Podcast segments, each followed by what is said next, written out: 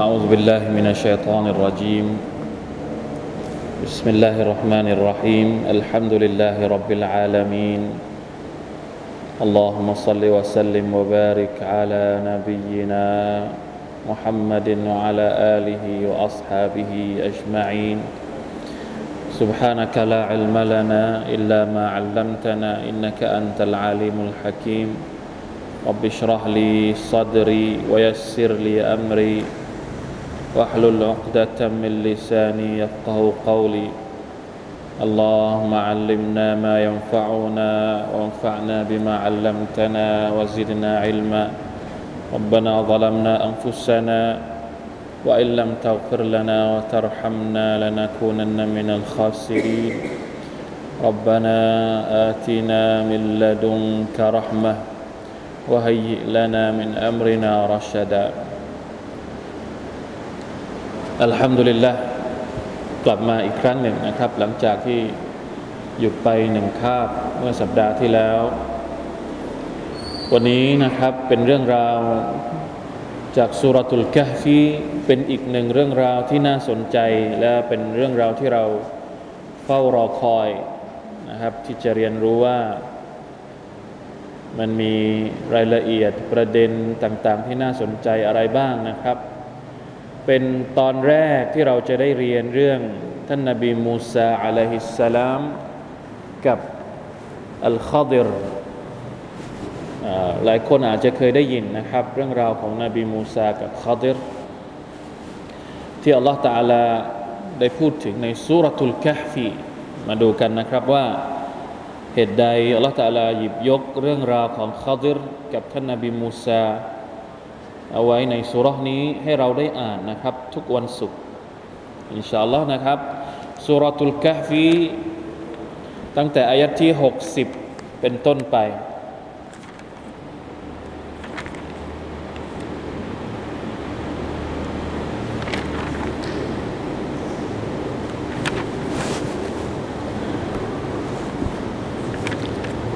60 61 62 63 64 65 ไหวไหม หมายถึงอ่านไหวไหม ไม่ไหวอะไม่ไหวเราอ่านสักกี่อายัดดี อ่านสักสามอายัดเนาะหกสิบหกสิบเอ็ดหกสิบสองแล้วก็ที่เหลือก็ไม่เป็นไร เดี๋ยวเราอ่านตอนที่จะอธิบายก็แล้วกันนะครับ อ่านสามอายัดเพื่อเป็นการบรากัตนะครับ จากการที่เรา آه، عن تلاوة القرآن الكريم.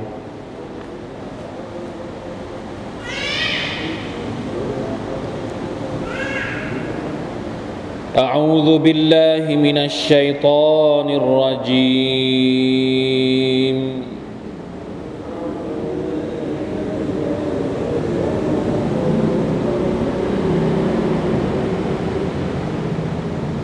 وإذ قال موسى لفتاه لا أبرح حتى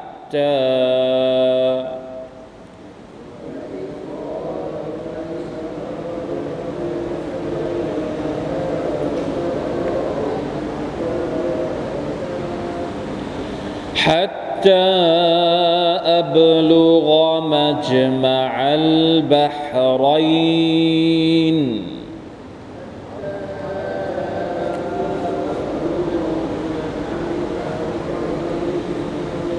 أو أمضي حقبا.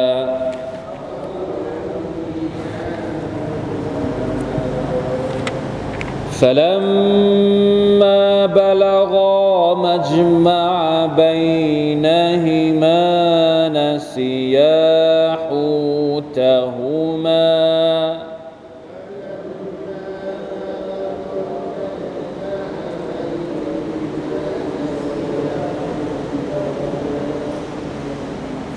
فاتخذ سبيله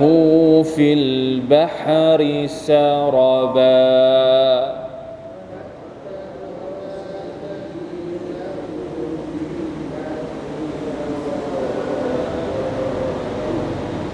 فلما جاوزا قال لفتاه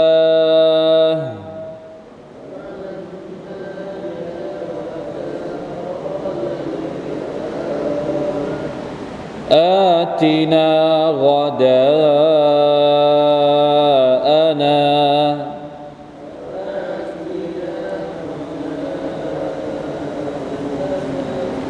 لقد لقينا من سفرنا هذا نصبا.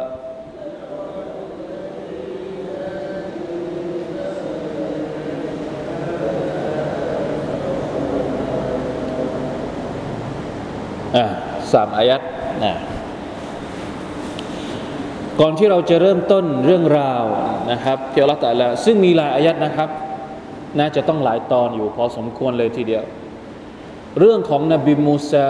กับข้าดิรพวกเราชื่อเรียกปกติเราเรียกอะไรนะข้าดิรหรือว่าคิดิรเราชอบเรียกคิดิรใช่ไหมครับถ้าเรียกให้ถูกเนี่ย วัลลอฮฺอัลลัมนะครับผมไปดูจากของเชคซอลห์มุฮัมมัดซอลห์มุนัจิดเนี่ยแกบอกว่าบิฟัตฮิลข้าวกัสริดดาดฟัตฮิลข้าก็คือให้กัสให้ฟัตฮะที่ตัวข้อข้อ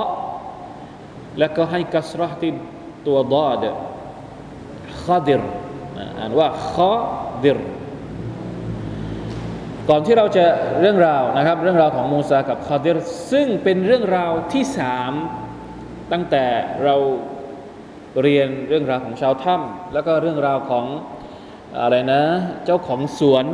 นะที่มีเพื่อนนะเจ้าของสวนที่เป็นผู้ปฏิเสธศรัทธา ในขณะที่เพื่อนนั้นเป็นผู้ศรัทธา เรื่องนี้เป็นเรื่องที่สามเรื่องราวที่ถูกระบุในสุรทูลกะฟีเนี่ย เป็นเรื่องราวระหว่างท่านนาบีมูซากับข้าเดรมีการเหมือนประมาณว่ามีการวิเคราะห์กันนะครับ จากนักวิชาการว่าทำไมต้องเป็นมูซาทำไมอัลลอฮฺตาลาต้องการให้เราเรียนเรื่องราวของท่านนาบีมูซาด้วยแล้วเรื่องราวของนบีมูซากับคาเดรตรงนี้เนี่ยมันเกี่ยวข้องอะไรกับเนื้อหาที่ผ่านมา ที่ ท่านนาบีพูดถึงอะไรนะ ที่ท่านนาบีตอบคำถามชาวมุชริกีน ที่ชาวมุชริกีนมาถามเรื่องชาวถ้ำมาถามเรื่องนู้นเรื่องนี้นั่นน่ะแล้วตกลงเรื่องของคาดิษมันเกี่ยวข้องอะไรกับเรื่องราวของมุชริกีน ก็มีการหลายที่หลายแห่งนะครับ อย่างเช่นในตัฟซีรนี้เนี่ยเขาบอกว่ายังไง ก็บอกว่าการที่พูดถึงเรื่องนี้เนี่ยถึงแม้ว่าهذا وإن كان كلاما مستقلا في نفسه แม้ว่าเรื่องราวของมูซากับคอดิรตรงนี้เนี่ยเป็นเรื่องราวต่างหากแยกไปเลยจากเรื่องราวของชาวถ้ำإلا أنه يعين على ما هو المقصود في القصتين السابقتينนแม้ว่ามันจะเป็นเรื่องราวเฉพาะแยกออกต่างหากเลยจากเรื่องราวก่อนหน้านี้สองเรื่อง แต่ว่าการเข้าใจเรื่องที่สามเนี่ย มันจะไปช่วยเสริมเรื่องราวสองเรื่องที่ผ่านมาด้วย มันมีประโยชน์ที่จะมาเสริมเรื่องราวสองเรื่องที่ผ่านมา ยังไงครับ أما نفع هذه القصة في الرد على الكفار الذين افتخروا على فقراء المسلمين فهو أن موسى مع كثرة علمه وعمله ذهب إلى الخضر لطلب العلم وتواضع ละหูอ่าประโยชน์ที่ได้รับจากเรื่องราวของมูซากับคาดิรซึ่งไปเสริมอีกสองเรื่องก่อนหน้านี้ก็คือว่า พวกมุชริกีนเนี่ยตอนที่ท่านนาบีอยู่ที่มักกะเนี่ยพวกมุชริกีนจะมีความโอหังใช่ไหมครับ ไม่ยอมรับท่านนาบี ยิงเยโสทำตัวอวดดีอวดเก่งกับบรรดาชาวมุสลิม ซึ่งเป็นคน ที่เหมือนกับว่าถูกมองว่าเป็นพวกชนชั้นต่ำเป็นคนชั้นต่ำเป็นคนที่ไม่มีเกียรติไม่มีอะไรเลยอัลลอฮฺตะลาก็เลยยกเรื่องราวของมูซากับข้าดิรเนี่ยเพื่อจะมาตอบโต้ หรือลบล้างความคิดแบบนี้ออกไปจากหัวของพวกมุชริกีน เพราะอะไร เพราะมูซาเนี่ยเป็นถึงนบี แต่ กลับไปหาความรู้กับคนอื่น ซึ่งมีฐานะที่ถ้าพิจารณาแล้วเนี่ยมูซานี่มีฐานะที่สูงกว่าคาดิรนึกภาพออกไหมครับ เพราะฉะนั้นการที่เรามีนิสัยอวดเก่งอวดดีเนี่ยมันจึงไม่ใช่ ไม่ใช่สิ่งที่ถูกต้อง พวกมุชริกีนจะยกอ้างว่าตัวเองเป็นพวก VIP รู้สึกว่าเราจะผ่านเรื่องราวนี้ด้วยใช่ไหมครับ ที่บอกว่าเฮ้ยเราเป็นคนเป็นคนระดับ VIP ถ้าท่านนาบี จะให้เรารับอิสลามนี่ท่านนาบีจะต้องเลิกยุ่งกับบรรดา พวกสหบะที่เป็นคนชั้นต่ำพวกบ่าวไพร่พวกทาสนะ จนกระทั่งอัลลอฮฺสุบานตะลาบอกว่าวัสบิรนัฟสกะมะอัลลซีนยดอูนรับบะฮุมบิลกาดาติวัลอาชีจนกระทั่งอัลลอฮฺตะลามาบอกกับท่านนบีว่า จงอดทนอยู่กับบรรดาคนที่รำลึกถึงอัลลอฮ์ทุกเช้าทุกเย็นผ่านมาแล้วในสุรตุลกะฟีนี่ด้วย เพราะฉะนั้นเพื่อที่จะลบล้างหรือตอบโต้ ความโอหังของพวกมุชริกีนอัลลอฮฺตะลาก็เลยยกเรื่องราวของนบีมูซามาเล่าให้ฟัง นบีมูซาเป็นคนสูงส่งเป็นถึงนบี แต่กลับมาหาความรู้กับข้าดิร คอดิรเป็นใคร เดี๋ยวเราจะค่อยค่อยทำความเข้าใจค่อยค่อยทำความรู้จัก แต่เอาบทเรียนเรื่องนี้ก่อนนะเรื่องราวของมูซากับคอดิรเนี่ยเป็นเรื่องราวของการแสวงหาความรู้ซึ่งสุบฮานัลลอฮ์มีบทเรียนเยอะมากนะครับ ที่เราจะได้เรียนว่า มูซาเป็นใครอะพี่น้องลองคิดดู ท่านนบีมูซาเนี่ยมีความผูกพันกับประชาชาติของท่านนบีมุฮัมมัดสลลัลลอฮุอะลัยฮิวะสัลลัม ค่อนข้างจะเยอะนะ ถ้าจะเทียบกับนบีคนอื่นๆ แล้วในอัลกุรอานเนี่ยมีเรื่องราวของท่านนบีมูซา นักวิชาการบางคนบอกว่า บรรดานาบีทุกคนที่ถูกพูดถึงในอัลกุรอานเนี่ยบางคนก็อัลลอฮฺสุบานตะลาพูด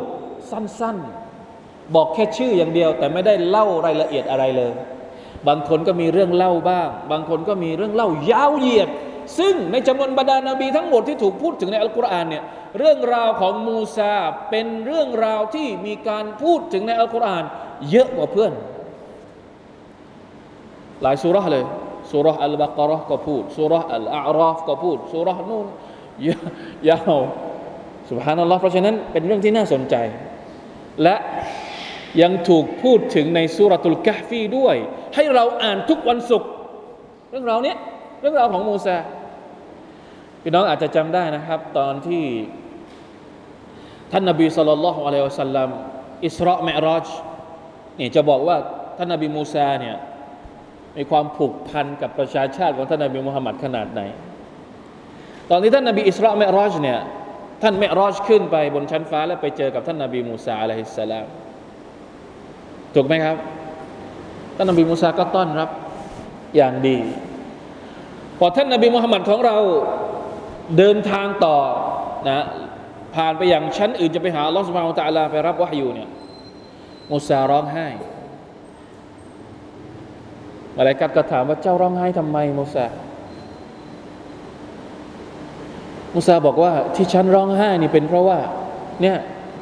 เด็กหนุ่มคนนี้ หมายถึงท่านนาบีมุฮัมมัดสุลลัลลอฮุสัลลัมเนี่ยเขาเป็นนบีหลังจากฉัน แต่ประชาชาติของเขา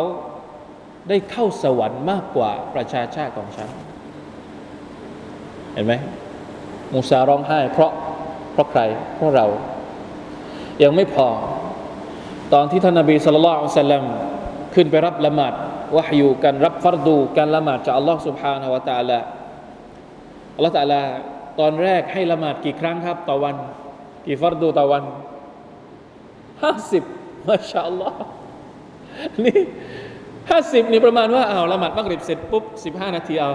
อาจารย์ใหม่ละหมาดต่อห้าสิบครั้งต่อวันอะนั่นแหละพอลงมาพอลงมา ลงมาถึงใคร ลงมาถึงมูซามูซาก็ถามเลย เป็นยังไงไปรับอะไรมาท่านนบีก็บอกว่ารับละหมาดมาห้าสิบครั้งต่อวันมูซาบอกว่าไม่ได้ ฉันเคยผ่านมาแล้ว ประชาชาติของฉันเนี่ย ใหญ่โตกว่า มีแรงเยอะกว่า มันยังทำไม่ไหวกลับไปขอใหม่สุภาพนั่นหรอด้วยความที่ท่านรู้สึกว่าประชาชาติของท่านนบีมุฮัมมัดรับไม่ไหวแน่นอนอะเป็นห่วงเรานะบอกให้ขึ้นไปขอไปต่อรองกับอัลลอฮ์สุบฮานาอัลตะละท่านนบีก็เลยขึ้นไปต่อรอง ไปขอให้อัลลอฮ์ตะลาลดหย่อนบางก็บอกว่าลดทีละห้าบางก็บอกว่าลดทีละสิบ จะลดทีละห้าจะลดทีละสิบแต่กว่าจะอะกว่าจะเหลือห้าเนี่ยลองคิดดูว่ากี่รอบอะลดลงมาเจอมูซามูซาบอกลดเท่าไหร่เหลือเหลือสี่สิบห้าไม่ได้ เหลือสี่สิบไม่ได้ จนกระทั่งเหลือ เหลือห้านี่มูซายังบอกว่าต้องขึ้นไปอีกนะ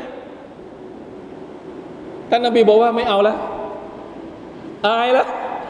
ไม่รู้จะเอาหน้าไปไว้ที่ไหน แล้วเหลือแค่ห้านี่ถ้ายังไม่ไหวนี่ก็สุดๆละ ตกลงเป็นยังไงพวกเรา พอเหลือห้าเราไหวไหม ก็ยังมีคนที่ไม่ไหวอยู่สุบฮานัลลอฮ์อัสตัฆฟิรุลลอฮฺวะอะตูบิอิลัยนี่คือมูซาอะลัยฮิสสลามนะครับ คนที่แค่ผลัก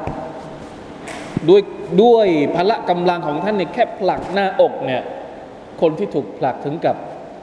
เสียชีวิตนะเรื่องราวอยู่ในสุรทูลกัสส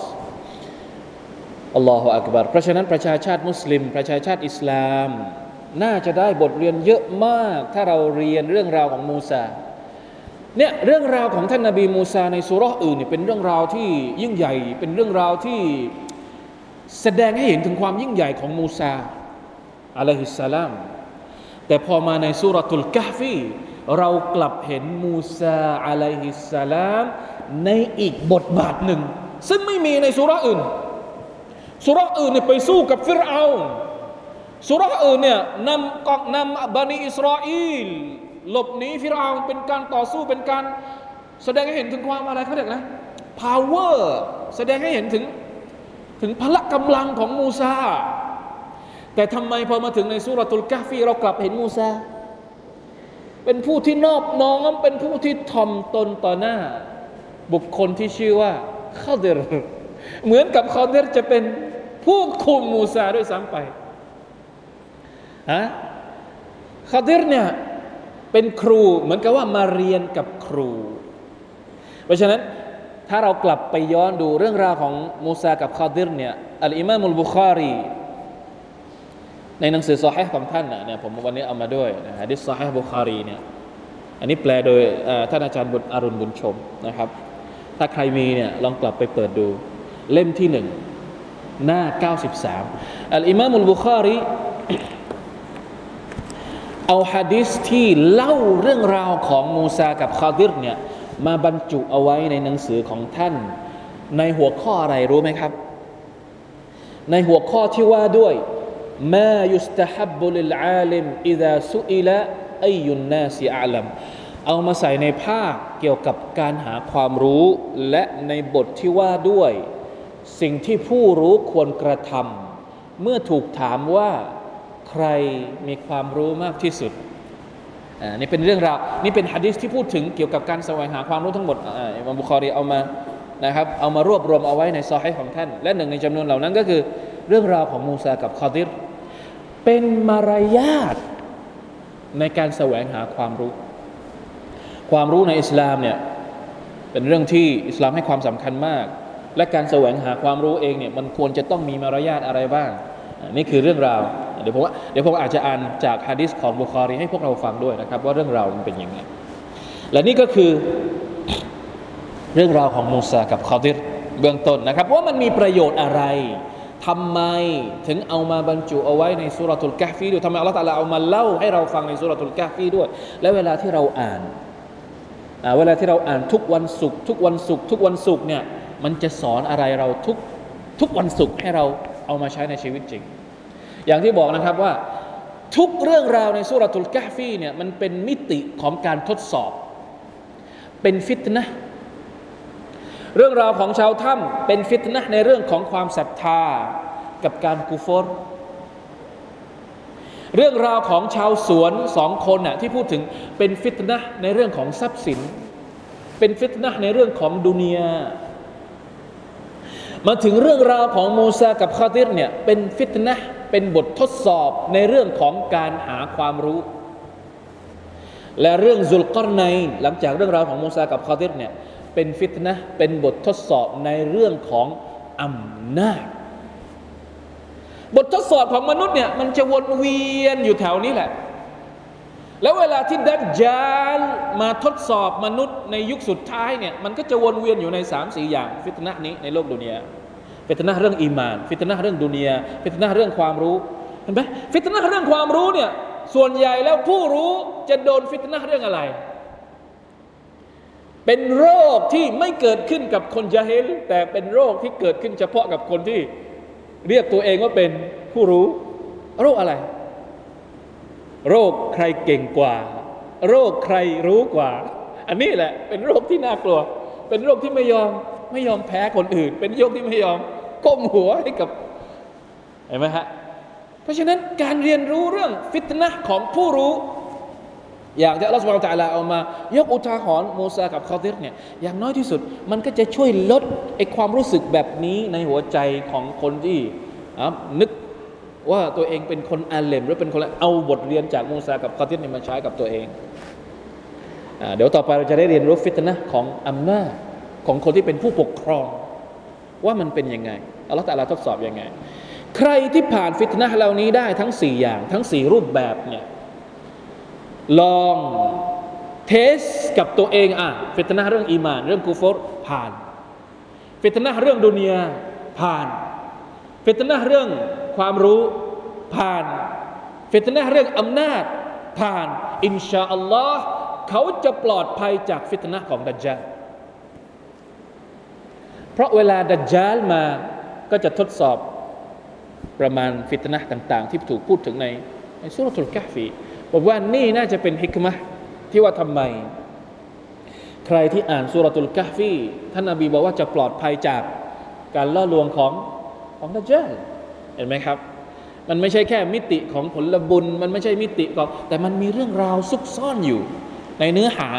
ของสุรของสุรนี้นะฮะนี่คือความสำคัญของมันวัลลอฮฺวะละอะมาเข้าสู่เรื่องราวในอายัดนี้ดีกว่านะครับว่ามันเกิดอะไรขึ้นว่าอิ ذ กาลมูซาลิฟตาจงรำลึกถึงขณะที่มูซาได้กล่าวแก่ เด็กรับใช้ของท่านเนี่ยอัลลอฮฺตะลาเอาเรื่องนี้มาพูดนะครับ เมื่อมูซากล่าวแก่คนรับใช้ของท่านว่าลาอับราหู حتى أبلغ مجمع البحرين أو أمضي حقبا และอับราฮูนี่หมายถึงว่า ฉันจะไม่หยุดในการเดินทาง ไป มูซาเรียกเด็กมาคนหนึ่งบอกว่าไป เราเดินทางกันสองคน แล้วฉันก็จะไม่หยุด ไม่หยุดเดินทาง และอับราฮูหมายถึงว่าจะไม่หยุดในการไม่หยุดพักเลยฮัตตาอับลุกะมัจมาอัลบาฮรัยจนกว่าฉันจะถึงเป้าหมายที่หมายของฉัน ที่หมายของฉันก็คือที่ที่สองทะเลมาบรรจบกัน เป็นสถานที่ที่ท่านนาบีมูซาจะไปหาคาดิร์ อัลลอฮฺตะลาบอกกับมูซาว่า จงไปหาคาดิรณที่ที่สองทะเลมาบรรจบกัน เอาอัมเดียฮุกุบะ ถ้ายังไม่ถึง ฉันก็จะไปอีก กี่ปีกี่เดือน ฉันก็จะไป อายัดนี้สอนอะไรเรา พี่รองครับ ประการแรกเลย นี่คือความมุ่งมั่นของมูซาอะลัยฮิสสลามในการหาความรู้ เรื่องราวมันเป็นยังไงอ่านี่เรากลับมาที่ฮะดีษของท่านนาบี ในการอธิบายอายัดนี้ ในในซอฮีของอิบัมบุคารีเนี่ยฮะดิษที่รายงานจากอุบัยเป็นกะอับอานินนบีสัลลัลลอฮุอะลัยฮิวะสัลลัมอุบัยเป็นกะอับเล่าว่าท่านนบีสัลลัลลอฮุอะลัยฮิวะสัลลัมเล่าเรื่องราวของมูซามีอยู่ครั้งหนึ่ง قام موسى النبي خطيفا خطيبا في بني إسرائيل มูซา มีอยู่ครั้งหนึ่งท่านนบีมูซาเนี่ยลุกขึ้นมาขตีบันก็คือมาปราศัยมาพูดมาบรรยาย ให้กับบันิอิสราเอลฟังเล่าทบทวนเรื่องราวต่างๆ ที่เกิดขึ้นกับพวกเขา ว่าตอนที่อยู่ที่อียิปต์เนี่ยอันนี้แสดงว่าเรื่องราวนี้มันเกิดขึ้นหลังจากที่ท่านนาบีมูซาหนีจากอียิปต์ออกมาแล้ว ออกไปอยู่ที่ตูรซีนายออกไปอยู่ที่ภูเขาซีนายไปอยู่ในทะเลทราย นบีมูซาก็ลุกขึ้นมา แล้วก็มาเล่า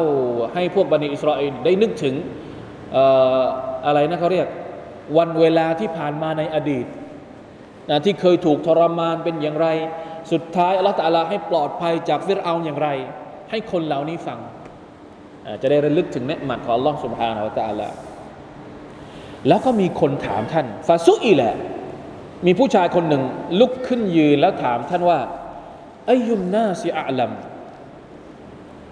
พวกลูกศิษย์ลูกหาที่ฟังท่านนาบีมูซาเล่าเนี่ยโอ้โห มีความประทับใจพอท่านนาบีมูซาเล่าเรื่องนู้นเรื่องนี้ ก็เกิดความรู้สึกประทับใจ รู้สึกว่าท่านนาบีเนี่ยท่านนาบีมูซาเนี่ยมีความรู้เยอะมาก ก็เลยขึ้นไปถามท่านนาบีมูซาว่า มีคนอื่นที่รู้มากกว่าท่านไหม ในโลกนี้เนี่ยมีใครที่รู้มากกว่าท่านบ้างมาชาอัลลอฮ์มูซาด้วยความที่ท่านมีความรู้สึกว่า ท่านเป็นรอซูล เป็นนบีของอัลลอฮ์และท่านก็ไม่รู้ว่านอกจากตัวท่านแล้วเนี่ยมีนบีคนอื่นอีก ก็เลยตอบไปว่าอานะอัลลัมฉันนี่แหละ ไม่มีคนอื่นอีกแล้วที่รู้มากกว่าฉันมาชาอัลลอฮ์อะเห็นไหมอัลลอฮฺตาลาจะสอนท่านนบีมูซามูซาตอบว่าฉันนี่แหละ รู้มากที่สุดแล้ว แล้วก็ไม่ได้บอกว่าคือออย่างเราใช่ไหมครับ อันนี้เป็นเรื่องราวที่ในฮะดีสที่ท่านนาบีต้องการสอนเราด้วย แล้วอัลลอฮฺตาลาก็ต้องการสอนเราผ่านเรื่องราวของมูซาอันที่จริงแล้วนบีมูซาควรจะตอบว่าอย่างไงครับ นบีมูซาคงจะตอบว่าวัลลอฮุอาลัมอัลลอฮ์ทรงรู้ดีกว่าฉัน ฉันไม่รู้ว่าใครที่รู้ดีมากกว่าฉัน ใช่ไหมครับ แต่กลับตอบว่าอานาอาลัมฉันนี่แหละรู้ดีที่สุดแล้วนะไม่ได้บอกว่าวัลลอฮุอาลัมฟะอัตบัลลอฮุอะลัยอิซลัมยรุดดัลอิลมะอิลัยอัลลอฮ์ตาลาก็เลยตำหนิท่านตำหนิมูซาเพราะ นบีมูซาไม่ได้พาดพิงความรู้ไปยังอัลลอฮ์ไม่ได้พาดพิงความรู้ไปหากลับไปยังอัลลอฮ์ سبحانه และ تعالى อัลลอฮ์ก็เลยตำหนิท่าน فأوحى الله إليه อัลลอฮ์ تعالى ก็เลยบอกกับมูซาว่าอันนอับดันมินอิบาดีบิมัจมะอิลบะฮารัยนีฮุวะอัลลัมุมินกะ อัลลอฮฺตะลาก็เลยให้วะฮยูกับมูซาว่า มีบ่าวของฉันคนหนึ่ง อยู่ณ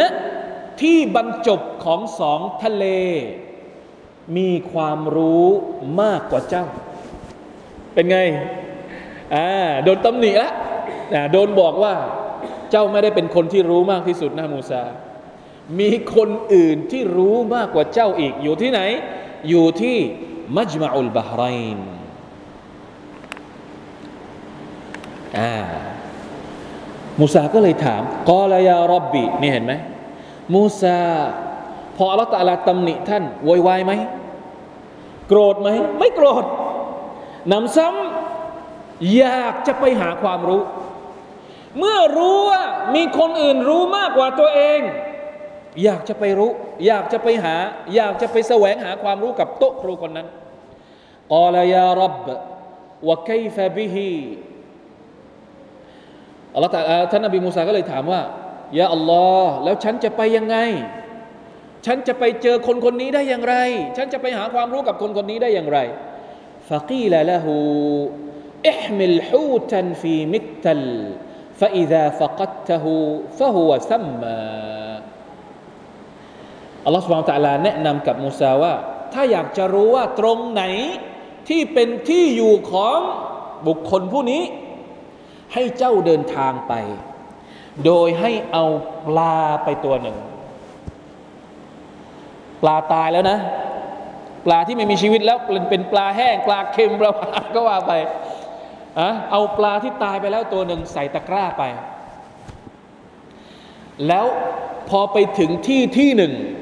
ตรงไหนที่ปลาที่เจ้าพาไปด้วยเนี่ยหายไปจากตะกร้า หายไปจากย่ามที่พาไปด้วยเนี่ยแสดงว่าตรงนั้นแหละ คือที่ที่เป็นที่อยู่ของขอดิลสุบฮานัลลอฮ์และนี่ก็คือที่มาที่ไปของอายัดที่สอง61 فلما بلغا مجمع بينهما نسيا حوتهما فاتخذ سبيله في البحر سربا เมื่อทั้งสองคนมาถึงบริเวณที่เป็นมัจมาอาไบนิฮิมาที่เป็นที่บรรจบของสองทะเลเนี่ยนาเซียฮูตะฮุมาสองคนนี้ ลืม ลืมเรื่องปลาฟัตตะคดะซาบีละฮูฟิลบะฮรีซารบาปลาตัวนี้มีชีวิตขึ้นมา แล้วก็หนีมูซา กับเด็กรับใช้ของมูซาเนี่ยไปไหน หนีกลับลงไปในทะเลสุฮานัลลอฮ์นี่คือเรื่องอะไรอ่ามาดูกันกลับมาที่ฮะดิษต่อ มาดูคำอธิบายในฮะดิษฟันตลกาวันตลกบิฟตามูซาก็เลยออกเดินทาง ออกเดินทางกับคนรับใช้ คนรับใช้ที่ชื่อยูชะบินนูนนะ ยูชะบินนูนเนี่ยกล่าวกันว่าก็เป็นนบีอีกคนหนึ่ง ซึ่งรับหน้าที่ในการดูแลบันิอิสราเอลหลังจากที่มูซาเสียชีวิตนะวะฮามะลาฮูตันฟีมิกตัลเอาปลาไปด้วยจริง ๆ นะครับ ใส่เข้าไปในล่ามในในย่ามในย่ามไม่ใช่ในล่าม ในย่ามในตะกร้า حتى كان عند الصخرة จนกระทั่งมาถึงจุดหนึ่ง เดินทางไม่ไหวละ เห็นก้อนหินใหญ่ ก้อนหนึ่ง ในบางรีวายัตบอกว่า ข้างล่างก้อนหินเนี่ยมีตาน้ำอยู่ มูซาก็ไปไม่ไหวละ ก็เลยนอนหลับ อยู่ใต้เงาของก้อนหิน ซึ่งใต้ก้อนหินเนี่ยมีตาน้ำเรียกว่าไอนุลฮายะไอนุลฮายะเนี่ยหมายถึงตาน้ำที่ สามารถให้ชีวิตได้วัลลอฮฺอาลัมนะครับว่าเป็นอย่างไร ทีนี้สองคนนี้วะดะรูอูซะฮูมาวะนามาสองคนนี้ก็เลยวางหัวแล้วก็หลับไป ปรากฏว่าน้ำจากตาน้ำเนี่ยมันกระเด็นไปโดนปลาที่อยู่ในตะกร้าของสองคนนั้น ด้วยตักเดียรของ Allah سبحانه และ تعالى ปลาก็ดิ้น มีชีวิตกลับขึ้นมาอีกครั้งหนึ่งดิ้น สุดท้ายเป็นยังไงครับ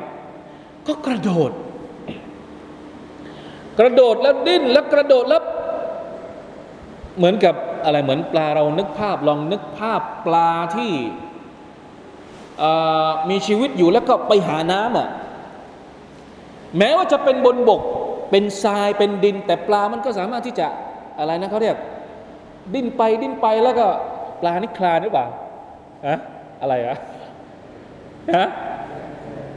มันปลานี่มันยังไงเวลาที่มันอยู่บนบกนี่มันไปจะไปหาน้ำเนี่ยมันมันคลุกดิกดุกดิกดุกดิกไปอะอ่านั่นแหละนี่คือความหมายของคำว่าฟัตตะคดะซาบีละหูฟิลบะฮรีซารบะอ่ามันดุกดิกดุกดิกดุกดิกจนกระทั่งมันถึง ลงไปในทะเลเลย แล้วเป็นร่อง เป็นร่องเห็นเป็นร่องเลยนะ เห็นเป็นร่องเหมือนกับ เป็นร่องที่ปลามันเป็นรอยที่ปลามัน เดิน เออ เป็นร่องที่ปลามันดิ้นไปจนถึงน้ำมาแหละคือเห็นร่องรอยชัดเจนเลย ไม่ใช่ว่า ไปแล้วไม่เห็นไม่ทิ้งร่องรอย คือทิ้งร่องรอยเอาไว้ ในรีวายัตอื่นบอกว่ายูชาเนี่ยจริง ๆ แล้วตื่นขึ้นมาก่อนนบีมูซา แล้วก็เห็นนะว่าปลานี่มันมันหนีไปหนีไปลงทะเลแล้ว แต่ก็ไม่ได้ปลุกท่านนบีมูซา เพราะว่าท่านนบีมูซากำลังนอนอยู่ ไม่อยากจะปลุก อยากจะให้ท่านนอนหลับ ทีนี้นะพอท่านนบีมูซาลุกขึ้นมา ยูชะก็ลืม ไม่ได้บอกให้มูซารู้ว่าเเกิดอะไรขึ้นกับปลานบีมูซาพอตื่นขึ้นมาปุ๊บก็บอกกับคนรับใช้อะไป หายเหนื่อยแล้ว ไปต่อ เพราะว่าตอนที่มาเนี่ยมูซาไม่ได้บอกกับยูชะไว้ คือไม่ได้บอกไม่ได้นัดกันล่วงหน้าว่า ตอนที่อัลลอฮฺตาลาบอกกับมูซาว่า เดินทางเนี่ยไปถึงตรงที่ปลา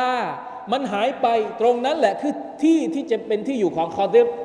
เรื่องนี้เนี่ยมูซารู้คนเดียว ไม่ได้บอกกับยูชะยูชะก็เลยไม่ได้นึกอะไรไงพอเห็นปลามันมันเดินมันวิ่งไปเนี่ยก็มันก็เลยไม่ได้เอะใจอะไรก็เลยตื่นขึ้นมาก็นบีมูซาตื่นขึ้นมาก็จะไปก็ไปไม่ได้บอกมูซาว่ามันเกิดอะไรขึ้นกับปลา นั่นคือที่มาที่ไปของอายัดที่สามฟลั มมาจาวซากาลลิฟตาตื่นขึ้นมาปุ๊บอ่ะบอกยูชะว่าอ่ะไปเราไปต่ออ่ะก็เดินทางต่อ จนกระทั่งเลยไปไกลกอลลิฟตามูซาก็หันกลับมาบอกกับเด็กรับใช้ว่า อาตินากาดาอานา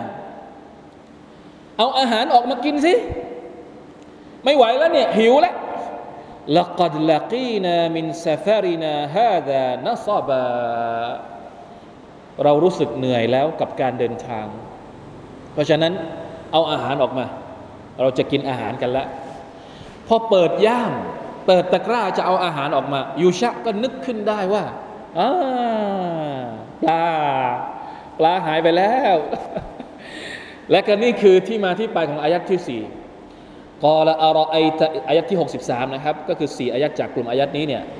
กอละอารอไอตอิดอวัยนาอิลัสซัคระ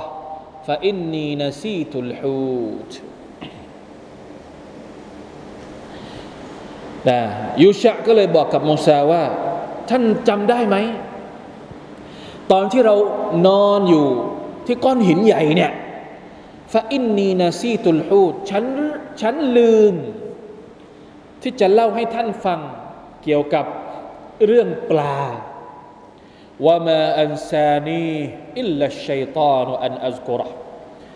ตัวการที่ทำให้ฉันลืมเนี่ยไม่ใช่ใครอื่นเลย นอกจากใครชัยตอนสุบฮานัลลอฮ์เห็นไหมเรื่องของชัยตอนก็ยังมาเกี่ยวโยงเกี่ยวโยงกับเรื่องนี้ด้วยชัยตอนมาเกี่ยวโยงกับเรื่องนี้ด้วยว่ามาอันซานีฮูอิลลาชัยตอนอันอัซกุร นะตัวการที่ทำให้ฉันลืมนี้ไม่มีใครเลย นอกจากชัยตอนเท่านั้นที่ทำให้ฉันลืมวัตขดสบีละหูฟิลบะฮริอาจบะปลาตัวนี้เนี่ยมันวิ่งไปหา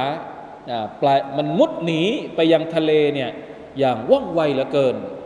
อย่างแปลกประหลาดมหัศจรรย์เหลือเกิน ฉันก็ไม่เคยเห็นอะไรอย่างนี้มาก่อน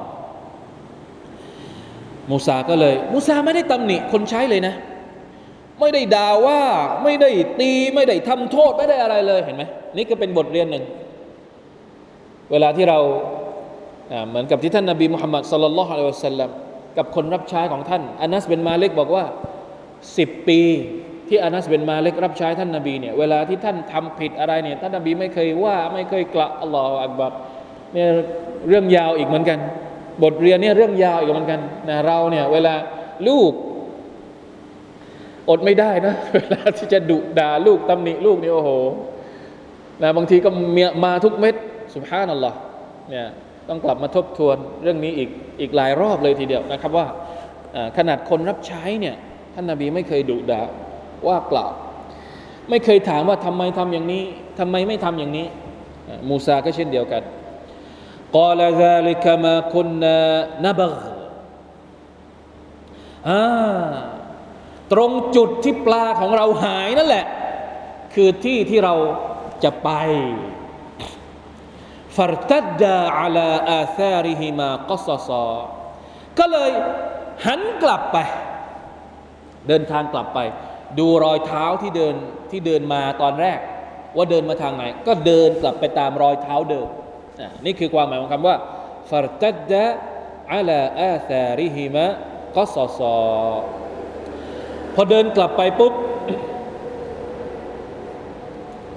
เรื่องราวในฮะดิษก็เหมือนกัน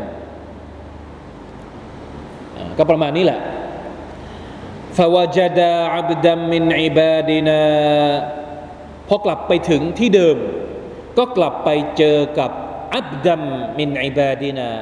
ไปเจอบ่าวคนหนึ่งจากบ่าวของ Allah سبحانه และ تعالى ก็คือคาดิรอาตัยนาหูรหมะจัมมินอินดินา บุคคลผู้นี้อัลลอฮฺตาลาอธิบายว่าอย่างไงอัลลอฮฺตาลาบอกว่า เราได้ประทานความเมตตาของเราให้กับเขาวะอัลลัมนาหูมิลลดุนนาอิลมาและเราได้ให้ความรู้แก่เขาเป็นความรู้จากเรา ความรู้ของคอดิรเนี่ยนักวิชาการเรียกว่าอัลอิลมูอัลลดุนนี เป็นความรู้ที่อัลลอฮฺตาลาเหมือนกับเขาเรียกว่า อิลฮาม อิลฮามจากอัลลอฮ์ให้กับบุคคลคนนี้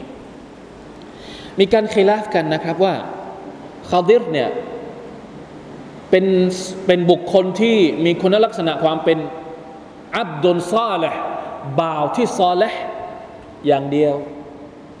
หรือเป็นนบีด้วย บางก็บอกว่าไม่ได้เป็นนบี บางก็บอกว่าเป็นเป็นนบี แล้วยังมีบางนักตัฟซีรที่อธิบายถึงขั้นว่า อาจจะไม่ใช่มนุษย์ด้วยซ้ำไป อาจจะเป็นมาลาอิกัตที่แปลงกายมาเป็นมนุษย์อันนี้ในในในมาดูดีเนี่ยเหมือนกับจะให้น้ำหนักไปทางนั้น ให้น้ำหนักไปทางว่าคาดิรเนี่ยเป็นมาลาอิกัตแต่แปลงร่างมาเป็นมนุษย์ แต่ถ้าดูตัฟซีรอื่นๆเนี่ยจะให้น้ำหนักไปที่ว่าคาดิรนี่เป็นมนุษย์ และเป็นมนุษย์ที่เสียชีวิต เพราะมันจะมีความเห็นที่บอกว่าคาดิรนี่มีชีวิต จนถึงวันเกียรติหลายคนนะบ้านเราก็อาจจะมีความความคิดนี้ ไปผูกโยงกับเรื่องราวของไลลาตุลกัดผมยังจำได้เลยสมัยเด็กๆเนี่ยคนเฒ่าคนแก่บอกว่า เวลาไลลาตุลกัดเนี่ยคาดิรจะมา ถ้าคาดิรผ่านที่ไหนแล้วเนี่ยอะน้ำจะเต็มบ่อเพราะว่าชื่อคาดิรเองเนี่ยก็เอามาจากเอามาจากตรงนี้จริง ๆ ในสายบุคารีเนี่ยมีการพูดถึงว่าทำไมที่นบีคาดิรเนี่ยชื่อว่าคาดิรคาดิรคาดิรเนี่ยมาจากคำว่าแปลว่า สีเขียว หมายถึง เวลาที่ท่านในในสายบุคารีนี่มีประมาณฮะดิษที่บอกว่าวซุมมียอัลคาดิรแป๊บหนึ่งมาหาดิสแป๊บหนึ่งนะครับทันไหมเอาเรื่องนี้เรื่องเดียวแล้วก็จบก่อนนะไหนอะ أخرج البخاري وغيره عن أبي هريرة عن النبي صلى الله عليه وسلم قال